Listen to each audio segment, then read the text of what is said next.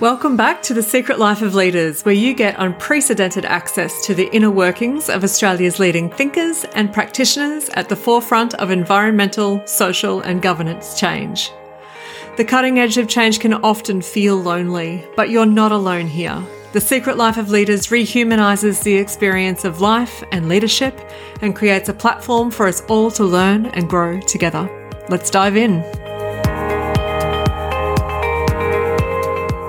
Today, we have a remarkable guest who has dedicated her entire career to advancing gender equality, particularly in the context of peacekeeping and security. Jennifer Wittwer is an international consultant, author, and speaker with over four decades of experience in leading organisational change and workplace reform.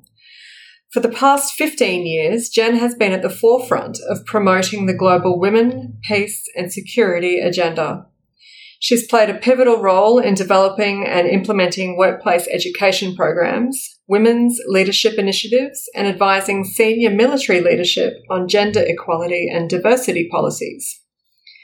In 2012, Jen led the implementation of the Women, Peace and Security agenda within the Australian Defence Force and then the broader security sector.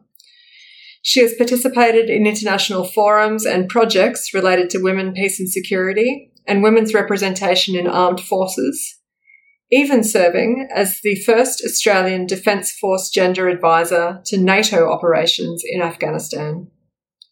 But her commitment doesn't stop there. She's continued her work with United Nations Women, consulting on gender and women, peace and security in various regions. Her extensive contributions have earned her numerous national awards and recognition. Today, Jennifer Wittwer will share her insights into women's involvement in peacekeeping and her groundbreaking work with the UN and military organisations to ensure a safe and productive environment for women. Tune in for a compelling conversation that explores the intersection of gender, security, and global peace efforts. Jennifer Wittwer, welcome to The Secret Life of Leaders. Thanks, Angela. It's really great to be here. Excited to speak to you today about this topic.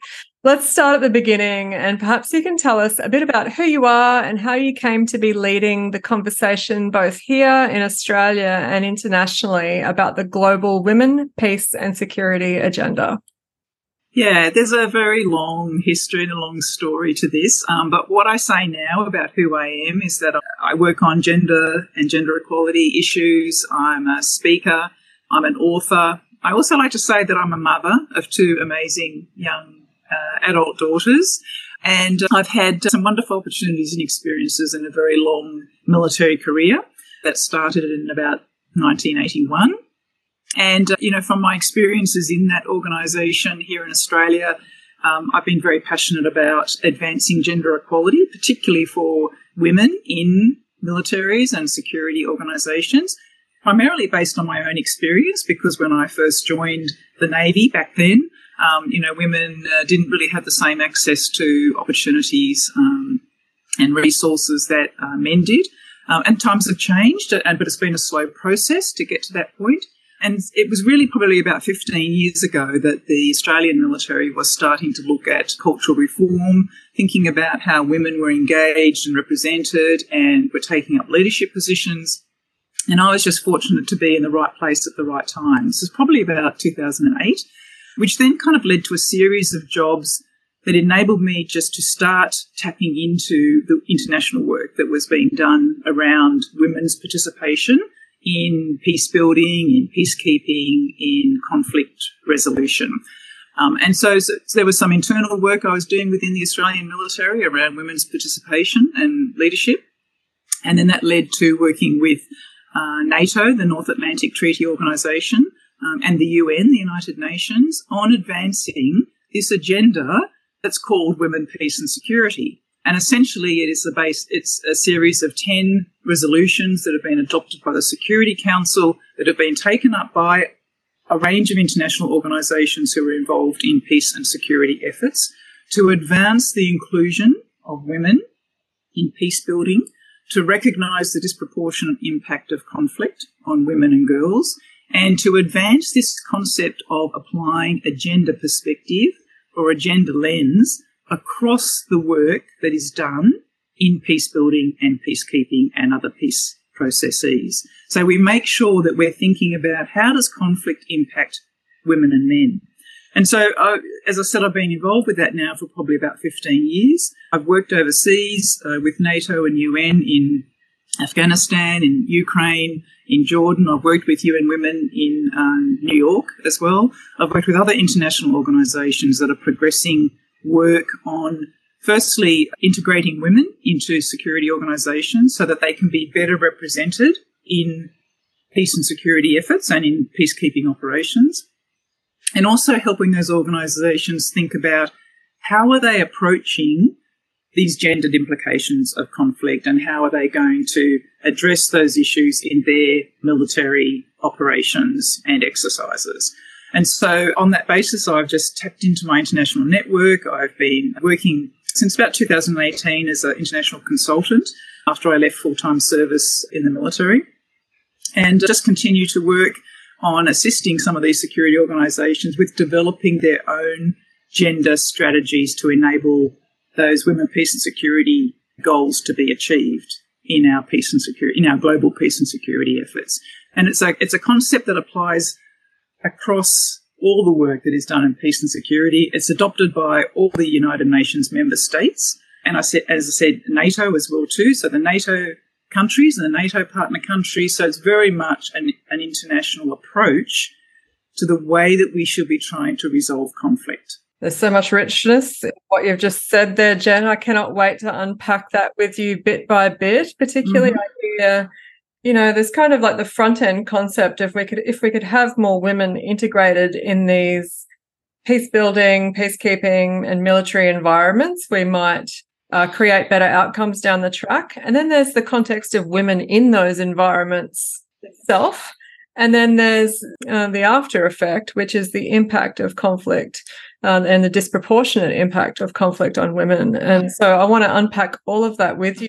But I'm also curious out of all of the topics you could have pursued in your career, you've chosen gender. And do you remember when we met at a conference about three or four years ago and we had to do a one liner pitch to each other on what we were doing in the world? And you said something about women's, you know, participation in the military and I think I made an expletive remark and said, gee, you've got a big job on your hands.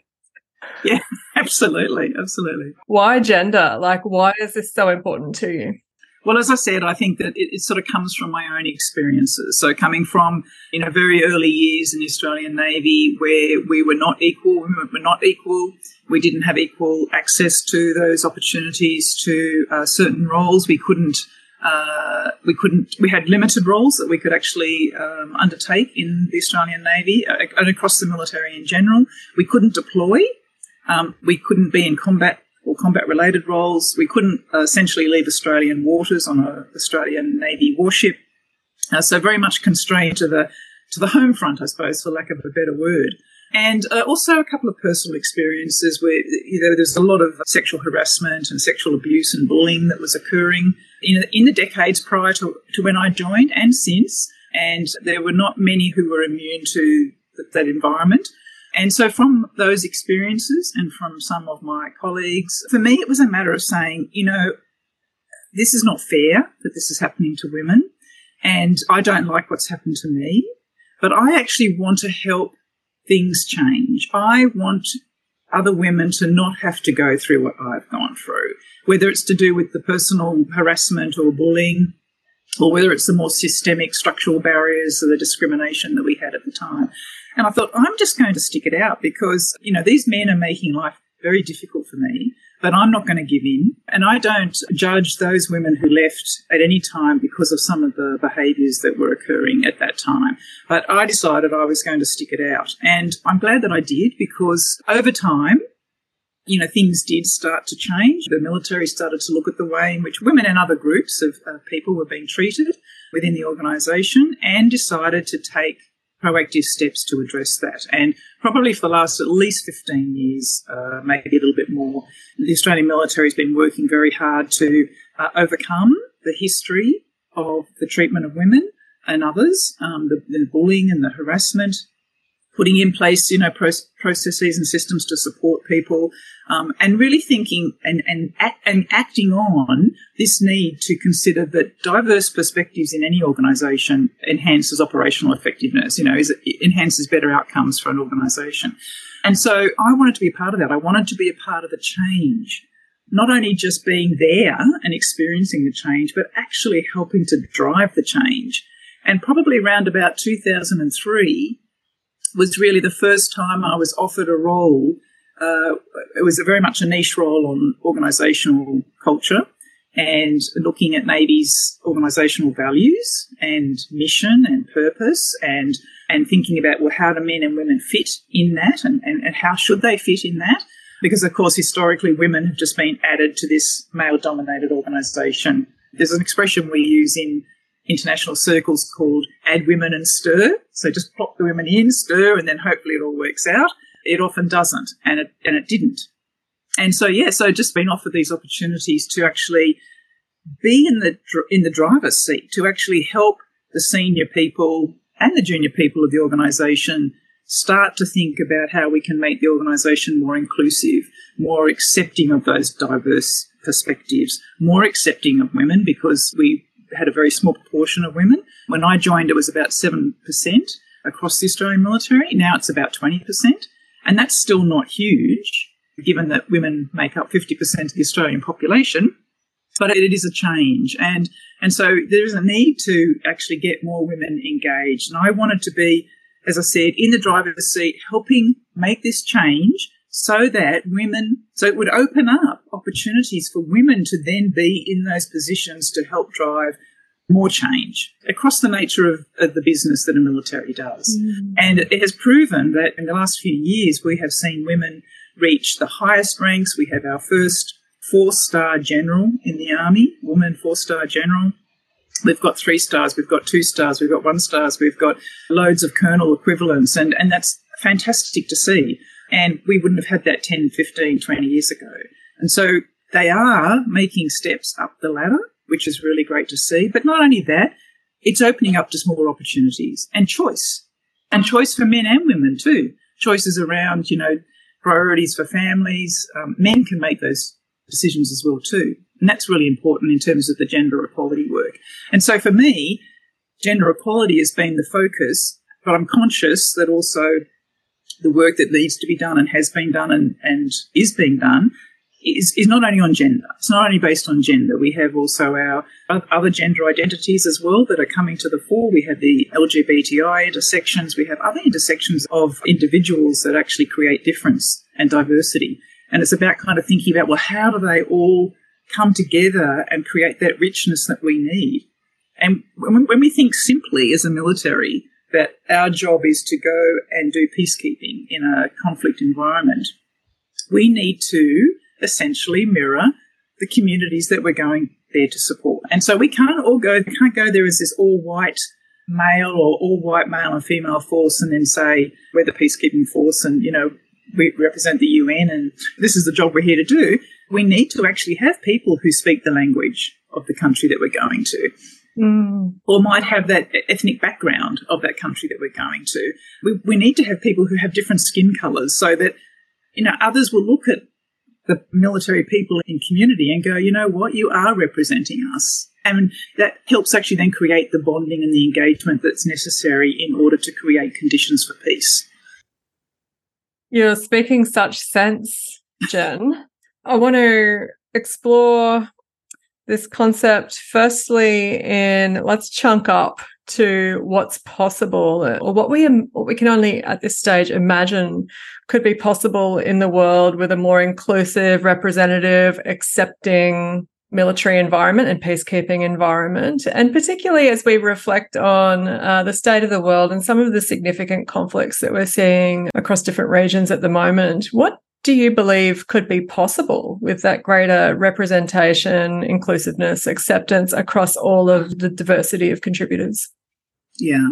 First of all, I have to acknowledge that a lot of work has been done in recent years by the UN, particularly, but also by NATO, on trying to institutionalise gender perspective into peace and security efforts, as well as increasing the numbers of women, particularly in peacekeeping environments. What I would say, though, from an academic and research perspective, is that sort of the focus on numbers almost distracts from the fact that there are still structural barriers and institutional challenges to women participating in peace and security efforts. And if I just take peacekeeping as an example, because that's the area that I know more than, for example, peace building or peace processes, we still have issues around this add women and stir effect, where we talk about the added value that women bring to peacekeeping because they're women.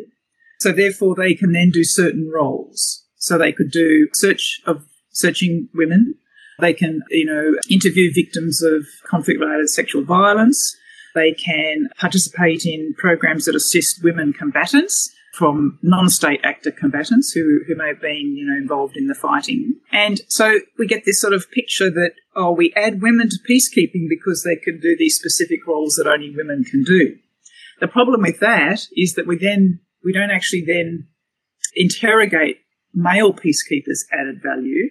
And I might just highlight here that there's a big issue around sexual exploitation and abuse in peacekeeping environments where peacekeepers and their male peacekeepers are exploiting women and girls in the local communities where they're deployed to, to the extent that often women are coerced into sexual relations and relationships and, you know, sometimes on an economic basis because they might get something in return for that particular consensual relationship. And there's a lot of issues around that power and control that male peacekeepers have in those communities that they deploy to.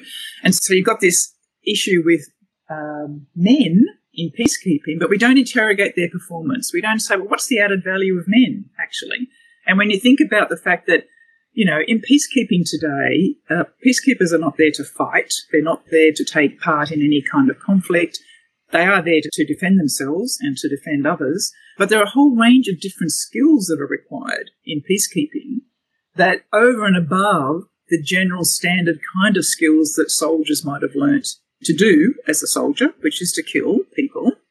So we have to think more broadly then about, well, then who brings those skills and those experiences and perspectives to peacekeeping.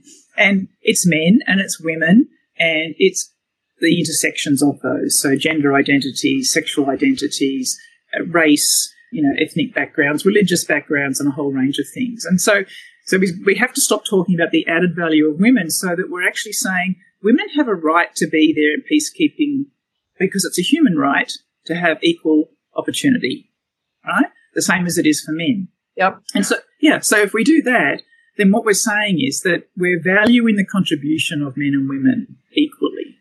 And we're not saying that one or the other is better or one or the other is used in this capacity. What we then do is we have a diverse team from which we can choose the people we need to go and undertake a specific task.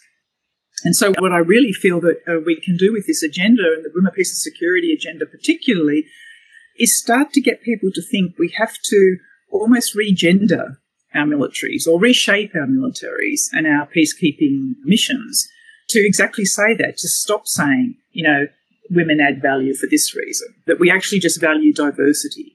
If we start to have some conversations like that, if we start to think about, well, why do our peacekeeping missions replicate national militaries? And of course, it's because they're dominated by men and they've had traditional structures and they bring them across to peacekeeping. And therefore, there are issues around power and control. There are stories of male leaders in peacekeeping missions who will not send women out to do a particular task because they want to protect them from danger. Now, I don't think I know any military woman who would say, Oh, no, I don't want to go and do something because I'm worried that I might get hurt, because that's what we train for and that's what we want to do and we want to be part of it. And so there's these assumptions, these gendered assumptions that go on, both in national militaries as well as in peacekeeping, that men make assumptions about what women can or cannot do. Mm. And so that then constrains their ability to carry out their role that they've been posted to do or to demonstrate, you know, their professional skills and experience. So there's those kind of challenges that still exist. And so great work that's been done on bringing up the numbers and increasing the percentages. But we also, as we move forward in the future, we need to think about how are we creating a military force or a peacekeeping force that actually responds to the conflict and meets the needs and concerns, security concerns of the people in that community. And if you start to think from that basis and then back out, then you'll start to see, well, what is it? What sort of team do we need to actually respond mm. to that? And maybe we can reshape our military to better respond to the contemporary conflicts and, and circumstances that we're actually finding ourselves in. Mm. This may sound a little fantastic or fantastical. I'm wondering if these problems were solved, and clearly it will be a while before they are, but if they were, what could the military look like and how could that be extended out into the world? Like, I'm wondering what's possible in the positive if these problems were solved. Like, can you help us create a vision of what's available to us? Yeah, it's a very difficult question to answer. I suppose that the to the anti-militarist feminists would say that, you know, women becoming equal in military organizations was never going to be something that would work or come to fruition or is realistic because if that is the case, then all we're doing is perpetuating those male norms and standards that have existed traditionally and historically. And we're just fitting into those. And that is the add women and stir effect. And that is quite true. And so, in a way, we can't say, well, we have equality because we've just fitted into those standards that existed before women were permitted to work in the military. It hasn't actually, those military institutions have not thought about, well, how do we change to adapt to the different community that we're taking our people from? You know, Australia doesn't look like it did 50 years ago when predominantly it was only white you know, male Anglo Saxons who will join the military. We now want the diversity that the Australian community can provide. And so it's taking us a bit longer to think about, well, how, how do we change to stop thinking about the way that we did before? Stop just saying, well, if you want to join the military, you have to be the same. You have to look like us. You have to sound like us. You have to act like us. And that's really how it was, certainly when I joined, and probably for a long time after. We were just expected to adapt and conform to what existed. Now the time has come where we really need to think about how do we adapt to the young people, for example. They don't want to work the same way that we did when we were their age. You know, I'm a boomer. I've got two daughters in their 20s and they don't want to work the way that I did. They want more flexibility. They want to move from one job to the next. They keep moving around. They want to get more experience and, and develop their skills. And they certainly don't see the military as a place that would enable them to do that. Um, and if they're representative of their peers and colleagues, then we're in a bit of trouble.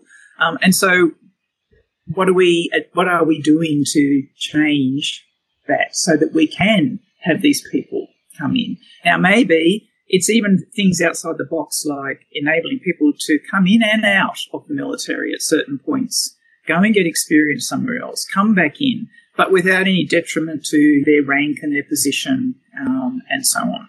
I don't know what the answer is, to be honest. I do feel that we will never succeed in the eyes of the gender equality advocates unless we start to think about how do we adapt to those different needs and concerns of the people who we want to come in and be part of our organisation. It's no longer acceptable to say, well, you just have to be like, you have to conform to us if you want to join. Mm. And look, I've seen some relaxations around that. Canada is a really good example. The Canadian Armed Forces, where they have changed their uniform rules significantly. And they have actually said each and every person can wear whichever part of the uniform inventory they feel actually identifies with their gender, right? And so you might have your non binary folk or gender fluid folk who might want to change from essentially what is the standard men's uniform to the standard women's uniform or somewhere in between. They're allowing men to grow their hair. You know, all sorts of different rules are now applying because they're actually recognizing that we can't necessarily say to everybody, you just have to be this model of a soldier that we've had since the Anzac soldier, essentially. And I'm not trying to demean the Anzac soldier or the Anzac legend at all. It's very important that we maintain that, but we have to do it in a way that's actually contemporary and that's going to fit so that we are actually a fit for purpose military or we are a fit for purpose peacekeeping operation. We can't do it without those changes. I see you, Jen, navigating this conversation in such a sophisticated way. And obviously, you're used to it from your consulting, where you're not offending what's been done in the past, but highlighting that we can get better outcomes with a more equal and inclusive, accepting, representative approach. And those examples of the symbolic institutional, structural, cultural barriers that would need to change and are starting to change. They seem like small things, but are symbolically significant in representing the change that needs to be made. And I see how navigating this conversation with me and what what a skill you must have developed in that space. If we can take a step uh, back, bunk back down from the bigger picture organizational view down to how you have supported people, women in these environments. I know that you are driving change there and that you do have a roadmap for it because you've written about it in Against the Wind. And I was just wondering if you'd like to summarize you know, if there will be women listening to this podcast, in maybe in the military, maybe not, but certainly, of course, in male dominated environments who want to know, well, what are the principles for not just surviving, but winning and advancing myself in this environment? Perhaps you can reflect on against the wind and anything you've learned since then and offer some principles for women in this situation. Yeah, I think that probably what I wrote about in Against the Wind, which is now only it's only three years ago, I think those principles around giving women, I guess, the confidence to address some of those institutional challenges or, or the structural barriers that might still exist within their organisations still ring true. And I feel that well, I'm very conscious of the fact that I do have to say to women and men who might read my book or who I might have conversations with around women's participation in male dominated professions is that I'm not about saying it's about fixing women because there's nothing wrong with women. And all too often, you know, I've probably attended lots of conferences and, and, you know, seminars and workshops about, well, what it is that we can do to change ourselves so we better fit into something is, is not the right way to do it. And if we are true to our own leadership style, you know, me personally, I wouldn't want someone saying, oh, well, you need to do this in order to be this. It's about saying, I feel that every woman should have the opportunity to achieve her full potential. Now, the reason I focus on women is because of the disadvantage and the discrimination that women have had for, you know, time immemorial coming to work in public life and in state-based organisations that have been traditionally male-dominated. And I feel that it's important to say you are already you are there because you are already capable and you have the skills and you have the education and the intellect and the, the smarts that that organization is looking for. Otherwise, they wouldn't have hired you. So you're an appropriate fit anyway in that respect. But they shouldn't expect you to have to change in order to progress. And we all want to progress. It doesn't matter whether we're working at McDonald's or whether we're working in the military. Generally, most people want to progress. Now, does that mean that you actually have to belong to the what we call the boys' club, and that still exists? The Friday night drinks or the Saturday golf, and the sorts of things that men have traditionally done that women may not necessarily be inclined to want to participate in.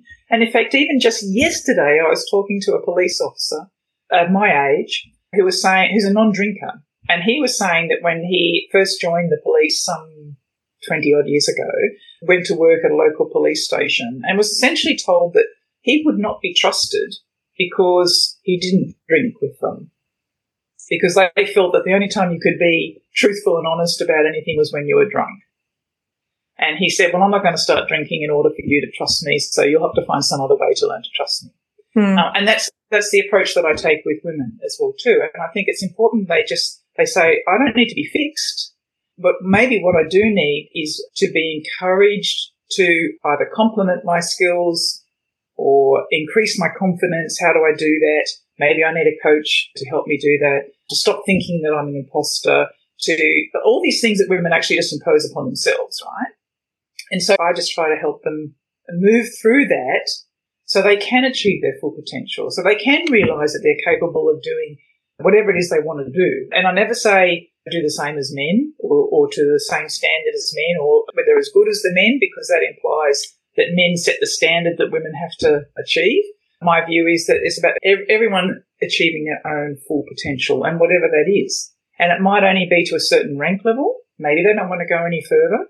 It might be they want to achieve very senior rank or it might be other things that they want to achieve in their life that demonstrate that they've achieved their full potential. And so I think that those sort of things still ring true. And as far as my leadership style goes, whether I'm actually, you know, working with, for example, I've worked with UN Women in Ukraine and Jordan, and I've worked directly with the colleagues there and also with colleagues in the armed forces and the military.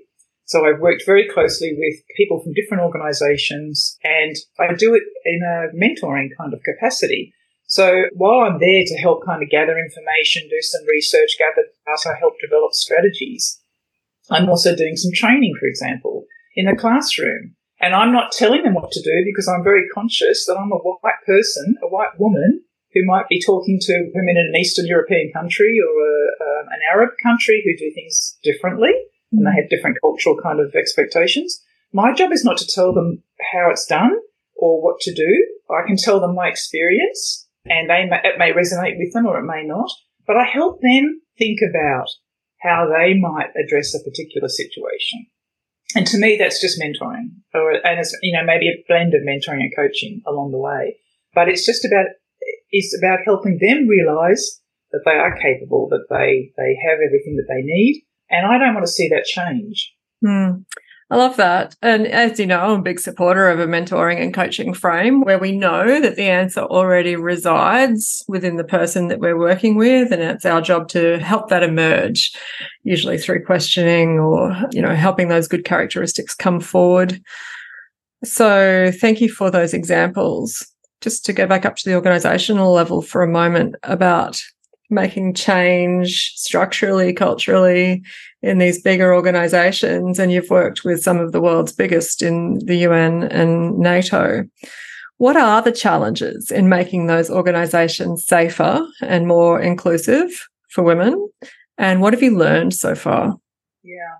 Uh, there's two challenges that I feel that I've faced as I've been working in this gender space. And irrespective of whether it's been a big international organisation or even an armed force or a police force, the constant need to have to explain what gender equality is and why, and whether it's gender equality or whether it's equality for other minority groups and the need for special measures or special equity measures in order to bring them up to level playing field this is the conversation that we have, that people like me have time and time and time again with women and men. They think, for example, that equality is where I might have a male colleague and we're wearing the same uniform and we get paid the same and we're the same rank and we do the same job. That's equality. Yeah. But what they don't realize that is that equality is actually, it's not about being the same and it's not about treating everyone the same that it is about equal access. And when I think about, for example, the voice referendum that we've just had, and the divisiveness that came, that, you know, that came out of that in the last six months, right up until the referendum, and this notion that it would cause inequality amongst Australian citizens actually really disappointed me. But I see that it is a reflection of the way in which people understand equality. And that equality, it can only become inequality if a certain group is advantaged over another, if you're actually all on the same level, if you're already starting from the same starting point. You know, it's, it's a level playing field. And for our First Nations people, that was not the case. So you can't argue that by putting in place a special measure, which essentially is what this is, an equity measure, is actually going to give them any advantage over the rest of the population in Australia. So this whole issue around explaining quality is tiresome, to be honest. Mm. The second part of that is the pushback and the resistance you get from, you know, seemingly educated, professional, qualified people because they don't understand equality, because they don't understand the need to rectify any historical disadvantage and discrimination, and in this case, that women have faced over the years. Mm. So equality, it, you know, it was only in 2011 that the Australian government lifted the gender restrictions on combat roles in the Australian Defence Force. And it was only in 2016 that the Australian military started to recruit women from the public into those combat roles. 2016, it's only seven years ago. And so up until 2000, essentially 2016, women did not have equality because we weren't able to access all roles within our organisation. And so that people have this notion about what gender equality means. So the pushback and resistance is there and it's strong.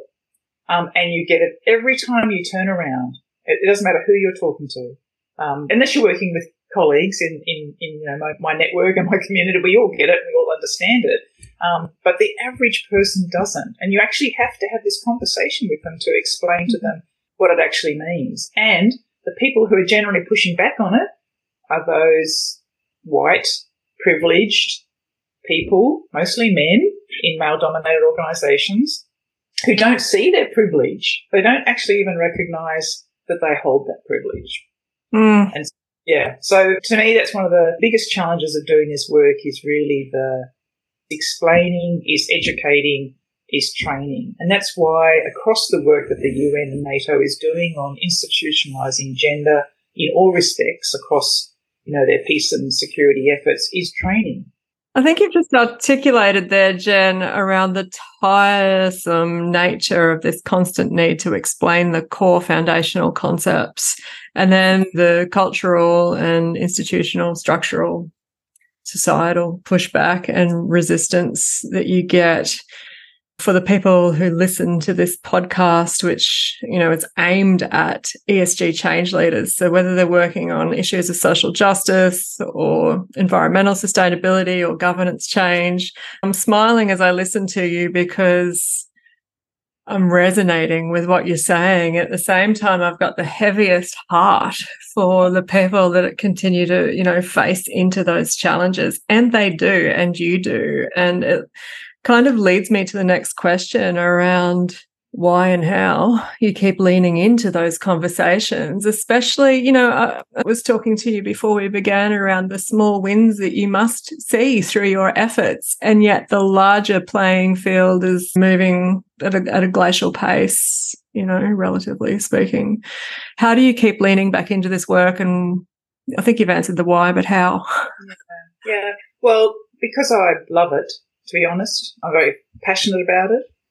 I'm inspired by the women and men that I work with who want to come along on the journey of change, particularly the women that I work with either in training or in developing policy, women from other countries. I'm inspired by all of that. I didn't realize that my military career was going to lead me into this role.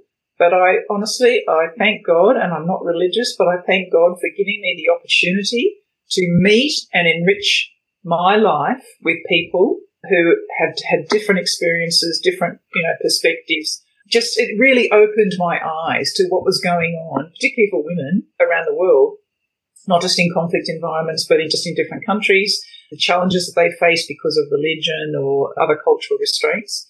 And so I, am just inspired by that. And I get up each morning, I have to tell you, I get up each morning and whether it's working on a project for the UN or whether it's progressing my studies or whether I'm doing some research or whether I'm writing an article, I get up each morning and I think I can't wait to get into the office and start working.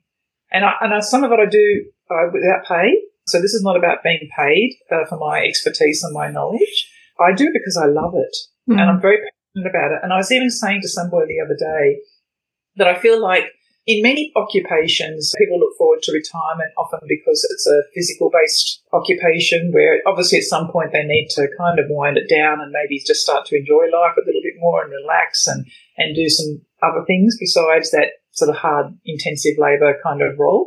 But for me, where I've been using my brain and my capacity to research and to write, I feel that I can be doing this for a very long time. And I feel mm-hmm. that I've got a lot to contribute. I may well leave the, I guess, the boots on the ground stuff to some of the younger women who are coming up behind me who want to continue to work in this space. But I will always want to be there contributing in some way. And I feel that I can do that because I'm challenging myself as well and learning.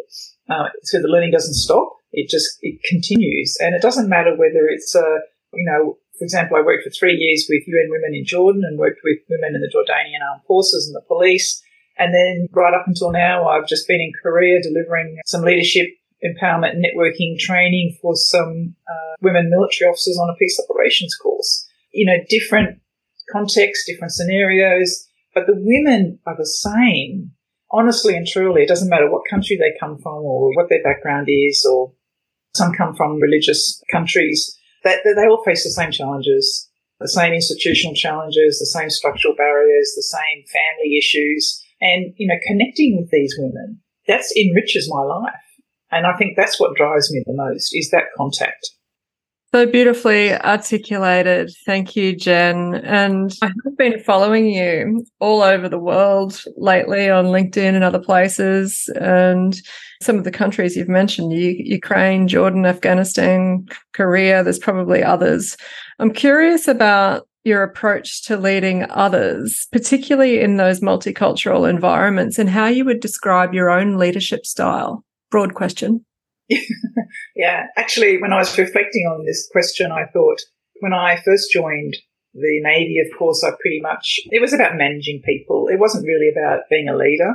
And I don't recall that ever really being sort of something that was reinforced, the leadership part of it. Management was certainly really important. Like as a logistics officer, which is what I was at that time, my job was just to get whatever was needed, at, you know, to the right place at the right time whether it's food or money or hardware or whatever it was that was required. And that requires managing people to achieve that. I didn't feel that I came into kind of a leadership capacity really until uh, the early 2000s when I started my journey in uh, roles related to organisational culture and reform, where I was actually being asked for my input. And based on my skills and my experience and my knowledge as a woman and my lived experiences, that I was, I felt that I was now in a position where I can show some leadership. And the roles that I had from then, right through to working on women, peace and security, were pretty much roles that were created for me. I was there on my own. I didn't have a team at any point, and I was working for senior officers. And so I had to show leadership. I had to be a leader, not just of myself. I had to, I wanted to be a good role model to other women who were junior to me, I also wanted to demonstrate that I could influence up in terms of leadership, showing that for those that were senior to me who may not have known perhaps as much as I did on a particular topic, that they were listening to me. And I definitely needed to show that good leadership and actually enabling that to occur. And there's a lot of, you know, of course, all the nuances of leadership, trust and professional capability and being respected and all those things that all roll into one. And I felt that I achieved that in all those roles that I had. But certainly in my role as a practitioner working in international development, and that's how I see the work that I've been doing definitely since I left the Navy in 2018 and been working for the UN, is, is it was about helping people come along on the journey with me, right? So whether it's about a change process, whether it's about uh, education and training, uh, whether it's about developing some form of gender policy that's necessary or conducting a gender audit or a gender self-assessment, which is one way to examine if certain organisations still have those structural barriers uh, against women or other uh, other groups, bringing them along, and part of that is uh, building trust, and it's a really important element of the relationship that I need to have with people in order to get them on board, to get them to come along with me, is that trust. And that means respecting, you know, each other's opinions, input, valuing those, those, those contributions, working with people from different cultures, countries, religions, organizations, adapting. You know, I've become so less a military officer than I actually envisaged that I ever would, but I still love working with military organizations. So there's kind of a a dichotomy, I guess, there, that in a sense that I still want to work in this very niche area, but I have really worked very hard to, I guess, almost uh, demilitarize myself, perhaps from ways in which I might have operated when I was in the military, to thinking about how do I work with people from different backgrounds. They might come from uh, non-government organisations, they might be academics, they might be senior bureaucrats, senior military officers, but I need to work with all these people. So I've got to build their trust. They have to know that I know what I'm doing, that I am the expert that I say that I am, that I can demonstrate that through my advice to them, through the work that I produce for them, build that trust. And then also in terms of the women that I work with, I think another really important part of my approach to leading others is actually providing hope. And I know that sounds kind of very esoteric, but when I think back just to the training I did in Korea, we had 24 women from 12 Asia Pacific countries, ranging in rank from junior officers through to colonels. They not only inspired me because of their, their endless energy, enthusiasm, their spirit, but also just the way in which they were prepared to open their, their eyes and their ears and their hearts to hearing about other people's experiences, other women's experiences, sharing those experiences, learning from them, having discussions about them, being open and vulnerable. And that's also part of the trust thing. You have to have the trust in order for them to do that. And so I try to role model that. I guess my leadership style now is that I role model those kind of behaviors. Like I said, I'm not there to tell them what to do. I'm there to help them realize what they can do um, and, you know, just bring them along on the journey and let them find their way on that journey. Wow. I'm glad we're recording this, Jen, because I feel like I could contribute to a leadership textbook on everything that you've just offered there in, in your response. But as I was taking notes, I'm grouping things together, and there's this really, like, there were four key themes in there for me, which is this role modeling, this influential, independent, self contained professional that often when you're working alone or you're at the leading edge of the discussion where the support isn't there with you yet, you've really got to be leading yourself well in that way. Alongside that, you do ooze competence, I've got to say, and the quality of your articulation is without question. So I think that goes along with the role modeling as well, building trust and providing hope. Uh, what a formula well, I, I, like to think that it works, and I know that I get a lot of feedback on the value that I have provided, you know, particularly the women that I'm working with, and that's even if it's informally to me quietly, that's all I care about. That's the validation that I mm. that I love receiving. I don't want it to go through any formal process. I just want to have those one-on-one conversations with women where they say, "Thank you for that. Like that's really changed my life. Like it's given me a different perspective." I now feel confident I can go to that peacekeeping operation and I know that I'm going to do my best. Whatever it is, you know, it's because in some small way or some small part I've contributed to that. And that's all I need to know. Yes, you have. Thank you. So well described.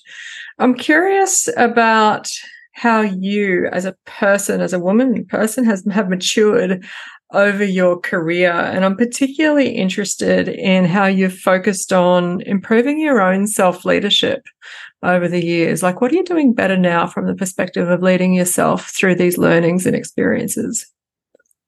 Well, of course, everything comes with age, right? So we kind of, you know, I'm a vastly different woman than I was when I was 19 years old and first joining the Navy. But I think the most important thing I've learned over the years and what I help to impart to other women is firstly to control the thoughts in your head, right? Sometimes I say to my daughters, oh, I don't think I can. In fact, it was I was talking to my oldest daughter about studying my doctoral studies, and I said, I don't know why I'm doing this. I'm I'm just such a fake. I'm you know like I'm an imposter. I don't know why they've accepted me into the program. Maybe I'm taking on too much, you know. And my daughter just shook her head and goes, Mum, you know, what would you say to a woman who came to you and said exactly that? Right? had won the highest honor in her master's program, by the way, that the university offers, which Jennifer has. What would you say to her, Jen? Exactly. Like, take your own medicine, mum, and stop stop saying these things to yourself. She said, you're perfectly capable of doing it. You want to do it. It's, it's right up there, your alley. It's the stuff that you know. Stop saying these things to yourself. And so we all do it. And I don't think I thought too much about things like that when I was 19, 20, in my 20s, maybe not even in my 30s. I guess I was still still focused on just doing my job and managing people and, and just getting through from one job to the next. It's in this work that I've been doing in the international space that has made me really think more about um, ex- understanding that I am an expert and I should own it, right? And and not to say, oh no, you know, I'm not as good as so and so or whatever. I've worked hard to do the training that I've needed, to do the academic studies, to, to you know put some credibility behind my practitioner skills, to do certain projects and jobs that have then built my skills and my expertise. And then to be at a point where often people will say, see Jen Wittwer, you know, like if you want this done, go and ask Jen Wittwer. Or if you want some advice on this, go and ask Jen Wittwer. And, and so I'm going to own that now because I feel that I've worked really hard to get there. So I think the first thing is controlling your thoughts. So that's what I have to do a lot of the time. I think taking initiative, one of the things I learned very early on, uh, 15 years ago, was take initiative. And one of the things I say in my book is when you get offered an opportunity, say yes and take it. You know, it's something that Richard Branson says. When you're offered an opportunity, even if you don't know how to do it, say yes, because you don't know what doors are going to open as a result of it. And if I hadn't taken that first job back in the 2000s working on organisational culture, I don't think, you know, 12 years later I would have been working on women, peace and security with UN Women in New York or all the different countries that I've been to since then. So taking initiative, taking opportunities is really important understanding that I don't know everything, and while I like to think I am a bit of an expert and I should accept that and own it, I still don't know everything. So for me, like I said, it's learning is a continuous journey for me. Um, I don't. It's not just about academic study. It is about just what I learn every day, every time I'm interacting with the with the people that I work with on the projects that I do. Is learning, and then of course, lastly, is prioritizing personal growth. So for me, it has been the academic study, which 10 years ago, if you had said to me that I would, I would be doing my PhD now and I would be doing it on an element of, you know, uh, human security and peace operations, I just would have laughed at them because I probably wouldn't have even heard those words before. And so these things happen in a short space of time, and here I am. And I would just never have thought that I was academically gifted to be able to do something like this. And yet, here I am. So I think, yeah, personal growth is a really important thing, and I don't feel that it ever stops. Mm. So, controlling your thoughts and owning your expertise, taking initiative, learning and personal growth. And I would even say to the clients that come into my coaching container around this taking initiative, it, it just prompted a thought within me is I'm sure that you've not just taken or said yes and accepted offers that you've gone out into the world and created opportunities for yourself that didn't otherwise exist. And I always encourage my clients in that direction as well. Don't wait for the opportunity that you, you might get to say yes to. Get out there, like create the forums, create the conversations, connect with the people who inspire you and can make a contribution to the problems that you care about solving. So, yeah, well, I often say to some of the younger women that I mentor that nobody is going to promote you or advance you as well as you will do yourself. And whether that's, you know, advocating for you, yourself to get a particular posting in the military or whether it's to, to achieve some other opportunity that might exist that you might previously have thought was not open to you, no woman gets anywhere without advocating for themselves. And even on this uh, course recently in Korea, one of the senior women we had there uh, explained that no women from her military, and I think she was from Nepal, no, sorry, Mongolia actually. And she said no women from her military had been deployed to a peacekeeping operation before. This is a few years ago. And so she took it upon herself to advocate for that to occur. And then it did. And then, of course, more women went after her. And so this change for women in terms of addressing some of these historical disadvantages have not occurred without women actually saying, I want to do that. And I just want to recall a story from way back in the 1980s when I was about 24 or 25 years old and I was working at the Naval College, which is where they train the young officers. And at that point, they were generally only male trainees, and I was on the staff. And every year, they would undertake um, uh, adventure training to walk the Kokoda Trek in Papua New Guinea. And at the time, they were calling for some of the staff to to be the staff to go with the young officers as part of looking after them and everything. And uh, I said, well, I want to do it. And they said, uh, some of them, some of the men said, well, no, you can't do it because you're a woman. I said, yes, well, I was last time I looked, but I, you know, I'm, I'm fit and healthy and there's no reason why I can't do it. And because, of course, no woman had done it before. And this is, this is back in the times when Kokoda was only open to the military, not open to everybody like it is now. It's very much a commercial venture where all organisations and people can go and do it. But back back in the 80s, it was only open to the Australian military to do. And uh, it was just one male lieutenant actually who, who was in charge uh, of the expedition who said, uh, Well, if you can pass the fitness test, I have no problem with you going. And it wasn't an issue. You know, like I didn't fall over and nothing happened to me. I did the trek. You know, I got sick like everybody else did. I still carried my own pack. I did everything that I needed to do And there was no issue at all about me doing it. And so if I hadn't said, I want to do it, you know, I don't know when it would have happened that a military woman might have actually undertaken that particular activity. And so I think that's probably my first example of when I put my hand up and said, I want to do something that hasn't been done before. And not to make waves about it and not to make a big show about it, but actually just because at the time I thought, hang on, I'm an officer in the Navy, I'm qualified, I'm a professional, why can't I do it? You know, if you're doing it, why can't I do it? And it was as simple as that. Oh, I love that mindset and I love the flow on collective impact that that would have had. And imagine for anyone out there that's uh, attempting to create positive change in the world, uh, it does require courage. And that I think at times you will feel alone um, at the leading edge when you're going first. But um, what a pathway you've carved out for everyone who's followed you. Um, yeah, well done. Congratulations. As we um, start to, we're going to start to wind up, Jenna, which I'm sorry to say, I, could, I feel like we could have this conversation for several hours. Not sure how long people would listen for, but what are the two or three most important things being required of you as a leader in bringing about positive change in the world? The first thing I would say is that we need to give our time and energy.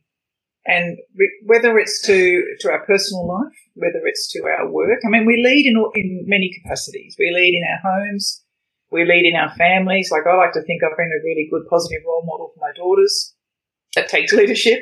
Whether you're leading in the community, whether you're leading in your workplace, giving time and energy, actually showing that you're focused on, you know, simply, for example, being focused on the person that you're speaking to in any one conversation.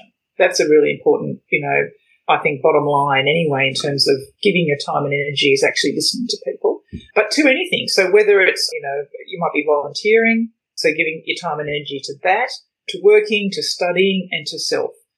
The second thing is I call them the three C's and I think it's about being consistent, being credible and being co-engaged. So I, I like to think that people know my brand in terms of who I am as this international development consultant and expert and they know what I deliver. So I'm consistent in, in what I do and how I deliver it. I feel that I have the credibility because I've got the experience. I've got a quite a long CV, which is now so embarrassing long. I've cut off almost the first 25 years of my career because it doesn't matter anymore. And then being just co-engaged, like being engaged with people is so important because I can't do my work without being actually engaged. I can't sit here even at my desk and do my work without engaging either via Zoom or phone calls or, you know, going out and meeting people or whatever it is. So that is such an important part of um, helping to bring about positive change. And then I think the third and important, and not, you know, not the most important, but still important, is that you actually achieve. Now, a lot of us do a lot of talking. Um, we might do a lot of research. We might do a lot of writing. Um, but I'm talking about the boots on the ground stuff. Like or getting your hands dirty or all those other kind of expressions that we use around actually achieving something. So, you know, it might be, I mean, I've, I've helped develop a couple of gender strategies for, um, you know, other armed forces around the world. Um, seeing them put that into place to me, uh, you know, to start to action that and then start to action some of the initiatives that are in that strategy is some of the boots on the ground stuff. But the boots on the ground stuff is also when I've consulted and engaged with them to actually develop this uh, policy. Or whether it's going to Korea and um, facilitating the training on leadership and empowerment. That's boots on the ground stuff. It's actually just getting in there and doing something. And so actually achieving results. So not just talking about it, not just writing about it, but actually achieving some results. And like say this is only bite-sized change, right? I'm only I'm only a small cog in a big wheel. But if we all think like that, then we're all collectively, you know, changing in a big way. But we can only do our own bit. And I don't, you know, ever say that I'm part of this, you know, I'm the big wheel, that I'm, you know, that I'm wielding this, you know, or that I'm sort of turning this big wheel. I'm not. I'm just a small cog like many of my colleagues are, and we are doing our bit in whatever niche area that we're working in but it's actually just doing it, getting on with it and doing it, I think is so important.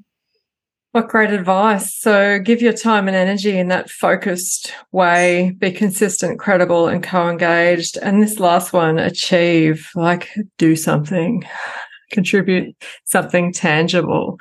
I love that. And, you know, to the extent that you've caused me to reflect.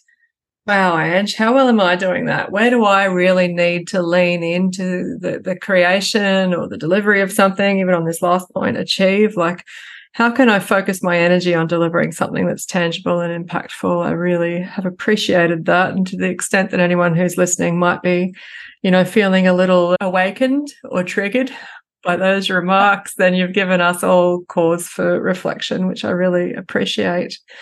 Is there anything that you need my audience to know or hear, do as a result of our conversation today. It's for sustainability change leaders, good people who are trying to do good things in the world and create positive change. Is there any parting remarks? Well, other than just to say that just believe in yourself to start with. You know, if you are the expert or if you are the most knowledgeable person on this particular issue, even if it hasn't been addressed before in your organization or industry or profession, um, know and appreciate that you are the per- right person to do it because if not you, who? And if not now, when? You know, who's going to do it? And the second thing is just be persistent. Don't worry about the pushback, even if you have to have your kind of, I used to say one conversation at a time sometimes, and that's why it's so tiring because you have to keep explaining things to people, but be persistent. And, you know, you might get knockback after knockback after knockback, but even women would not be where they are today if the suffragettes 100 years ago had decided it was all too hard to get the vote for women. You know, and we've taken our knocks along the way. And so whether it's you know, men or women, and there are a lot of men out there who are allies of women and are, gender equality advocates, because gender equality affects both women and men, not just women. It's just really important to uh, be persistent and just keep on doing it um, until such time, of course, you get worn down or burnt out. And I'm not saying these things don't happen, but I haven't had that experience yet, and I've just always just continued to get up and, and dust myself off and keep going. And, uh, you know, you can only do that to the extent that's possible for you as an individual. But then if you look after yourself, I feel, and if you lead yourself well and you lead others well, then I feel that you're putting yourself in the best position to be able to do that. That's wonderful and powerful advice. And it's been a very powerful conversation to be part of today, Jen. I know that you would have like reignited the fire in the belly of many of our listeners. And I well imagine that many of them will be out there taking action that they wouldn't have otherwise taken because they've benefited from this conversation. So thank you so much, genuinely. And uh, I'll pop the links in the show notes around how you can contact Jen. Um, we've got a website, we've got LinkedIn, we've got her book Against the Wind, and no doubt a raft of other papers that you've produced. So, Jen, thank you so much uh, for your contribution to this conversation on the secret life of leaders. Yeah, thanks, Angela. It's been an absolute pleasure and honour to be here. Thank you. If you're driving change in some hard to shift area of sustainability, whether it be environmental sustainability, social justice, governance change, or anything else, and you're at the leading edge, you're going first. I hope you've taken inspiration from this episode today with Jennifer Wittwer. She is driving change in the face of significant resistance and it is working and she's cutting a path through it in a way that allows her followers to join her, both at the organizational level where she's genuinely affecting institutional, structural, cultural change and at the individual level as she supports women to find their confidence and make a difference in the areas that they most care about. The way that Jen does this with such competence, such personal integrity, and such strength uh, has been so inspiring to connect with. And she's certainly given me cause for reflection about how I can play bigger and stronger in these areas that I care so much about as well. And I hope that that is the case for you as well. Thank you so much for tuning in to another episode of The Secret Life of Leaders. Make sure you subscribe in your podcast app so you don't miss an episode. We would love for you to share this podcast with friends, family, or colleagues who might be interested and inspired by its content. You can follow me, Angela Koning, on LinkedIn or Instagram, and until next time, Lead yourself well, and everything else falls into place.